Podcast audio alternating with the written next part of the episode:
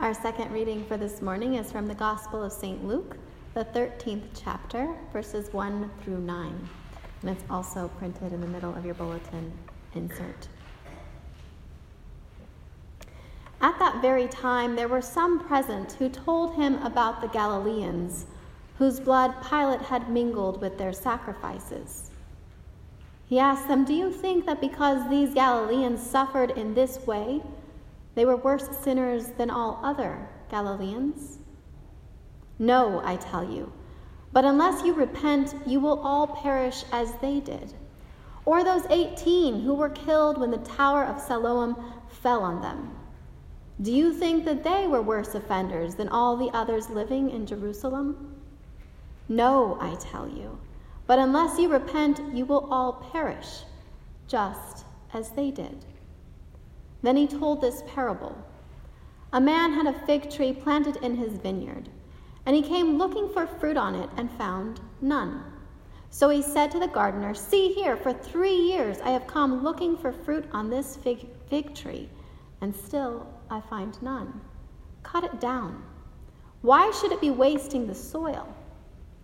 And he replied, Sir, let it alone for one more year until I dig around it and put manure on it. If it bears fruit next year, well and good. But if not, you can cut it down. Here ends our reading.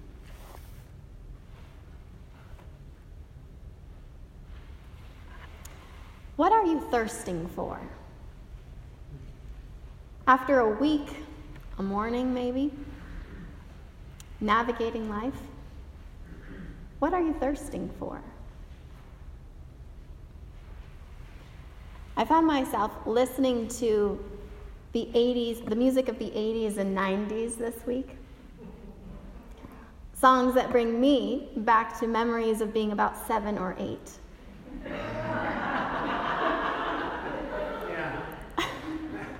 Wasn't meant to be funny, but. memories of playing softball at the green with my brother and our neighborhood friends swinging at just the right angle, hitting the ball and feeling the sweet spot in my hands. Memories of riding our bikes fast through winding paths, easing into turns and feeling the buttery flow of rubber tires on smooth pavement. Memories of being with my mom at the college where she was taking classes, wandering through the bookstore, a treasure trove of soft erasers and well made mechanical pencils. Experiencing the satisfaction of clicking the lead out farther and farther and then sliding it back in. When those memories flood in, I feel like a bird trying to escape to sunnier days, away from the week's storms. Would that I could live there. Noticing my trending music selections and effectively pulling me out of my reveries, David remarked, You're listening to the songs of your mom. I should really stop telling him about these things. I suppose I was needing her. I was needing the good soil of home, of the green. I was needing to be reoriented, to feel possibility, energized believing all was, all could be right with the world. Why do you spend your money for that which is not bread, and your labor for that which does not satisfy? After a week of being out in the world, fatigued from the challenge of continuing to show up, from negotiating the needs of self and others, disorientation sets in. What was our purpose? Are we laboring for that which does not satisfy? What would we labor for?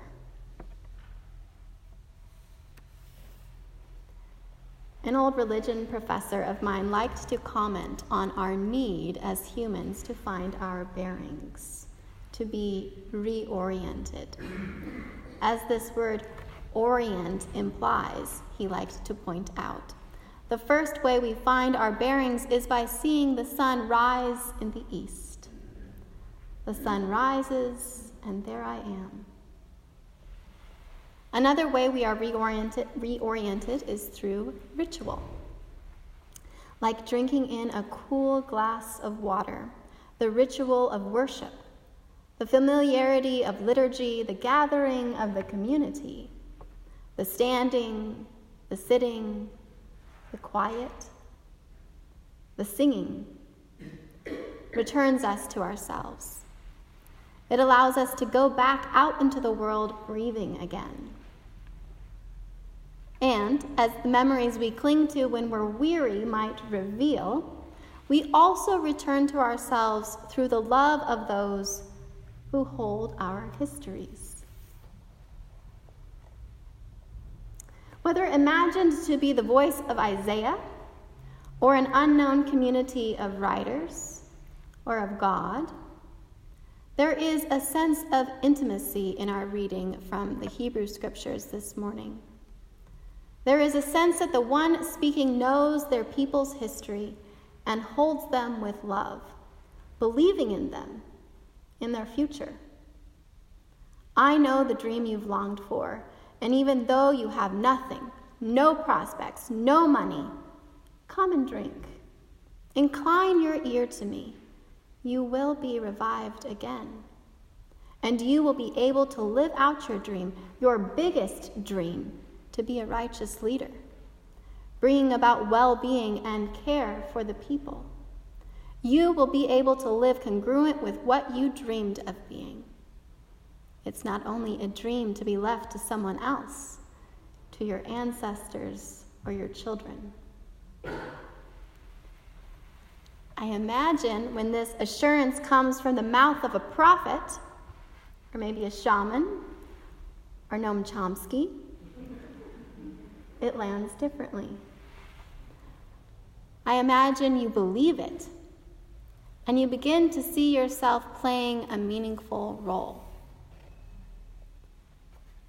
The dream little ancient Israelite children grew up carrying, even as they played their version of softball and went winding on winding chariot rides, was to be a righteous leader, to be a David as a people in exile, it's what they thirsted for most. And it's a dream some of us have carried to be able to make things right with the world. Practiced by completing sentences beginning with, If I were queen for a day, if I were president, if I ruled the world, if I had a million dollars, but instead of assuming it will never really happen, Isaiah pushes the people to believe that whatever is inserted at the end of the sentence is up to them. Not if I were David, but as the people of David, we will continue to take up the work of co creating a home of peace, a place where people of nations that didn't know us will be eager to come, rightly trusting in our care. It's as if Isaiah hands the people a treasure in the darkness, a reminder of what they would labor for, and a vision to believe they could do it. Just the reminder offers them a much needed drink. This past week was the anniversary of my ordination. Many of you were there. As I was looking for good soil to sustain me then and now, I return to the confession of 1967, a statement of faith by the Presbyterian Church that arose out of the civil rights movement. When the waters become muddy, a confession tries to offer a voice of clarity. Hear these lines adapted from that confession. We believe in the Spirit who empowers us to be emissaries of peace, to seek the good of humanity, to fight against pretensions and injustices, and to use our creative powers for the fulfillment and dignity of life. We believe in God, who entrusts us with the gift of life to be received with gratitude and pursued with courage. that we might de- develop and protect the resources of nature for the common welfare. We believe in Christ who emboldens us to seek the highest good in devotion to freedom, peace, truth, and beauty as we receive and uphold one another in all relationships of life. When we are lost, disoriented, unsure of the fruitfulness of our efforts, there is good soil to be found. A few chapters before our reading in Luke, we are given what might be thought of as Jesus' statement of faith. The Spirit of God is upon me, because God has anointed me to preach good news to the poor. God has sent me to proclaim release to the captives and recovering of sight to the blind, to set at liberty those who are oppressed, to proclaim the acceptable year of God. The Galileans, whose blood was mixed with their offerings, are thought to have been people rebelling against the oppression of Rome. Some might be tempted to say, as the people of Luke's gospel, that there must have been something they did wrong in order for God to have allowed them to be killed, especially while offering sacrifices in the temple. Because this is a world of justice, isn't it? While Luke's Jesus does not fully liberate the people from this painful theology, he challenges them not to so, not to so distance themselves from the suffering of others.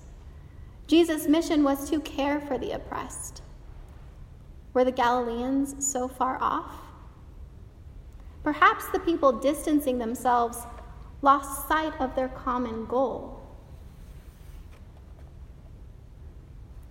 There is some thought that the sin referred to in our reading is about a rupture of a relationship with God. Jesus calls the people to repent, to return to God, is it possible that when we are out of alignment with our dream, our goal, our hope for well being, we are in ruptured relationship with God? Jesus follows up this conversation with a parable of a vineyard owner, a gardener, and a thus far fruitless tree. As a parable, it lends itself as a window into many things relationships, work, existential questions, valuations of a life not bearing the fruit expected by others. It asks when to stay, when to go, when to keep laboring, when it's time to try something new. Just as we might be disoriented, we can imagine God as both the vineyard owner and the gardener, feeling conflicted too. Do I cut my losses, disappointed that the tree didn't bear fruit, but allowing the tree to become mulch, sustenance for the soil? Or do I keep holding out hope that this life I've invested in might bear fruit yet? The question is left unanswered for us to decide. And in the meantime, with the love of one who holds our history. The gardener offers good soil that we might take in its nutrients and become clear again. Why do you spend your money for that which is not bread, and your labor for that which does not satisfy? Listen carefully to me and eat what is good and delight yourselves in rich food. Incline your ear to me and come. Listen, so that you may live. Ho, everyone who thirsts, come to the waters. You that are in need, come.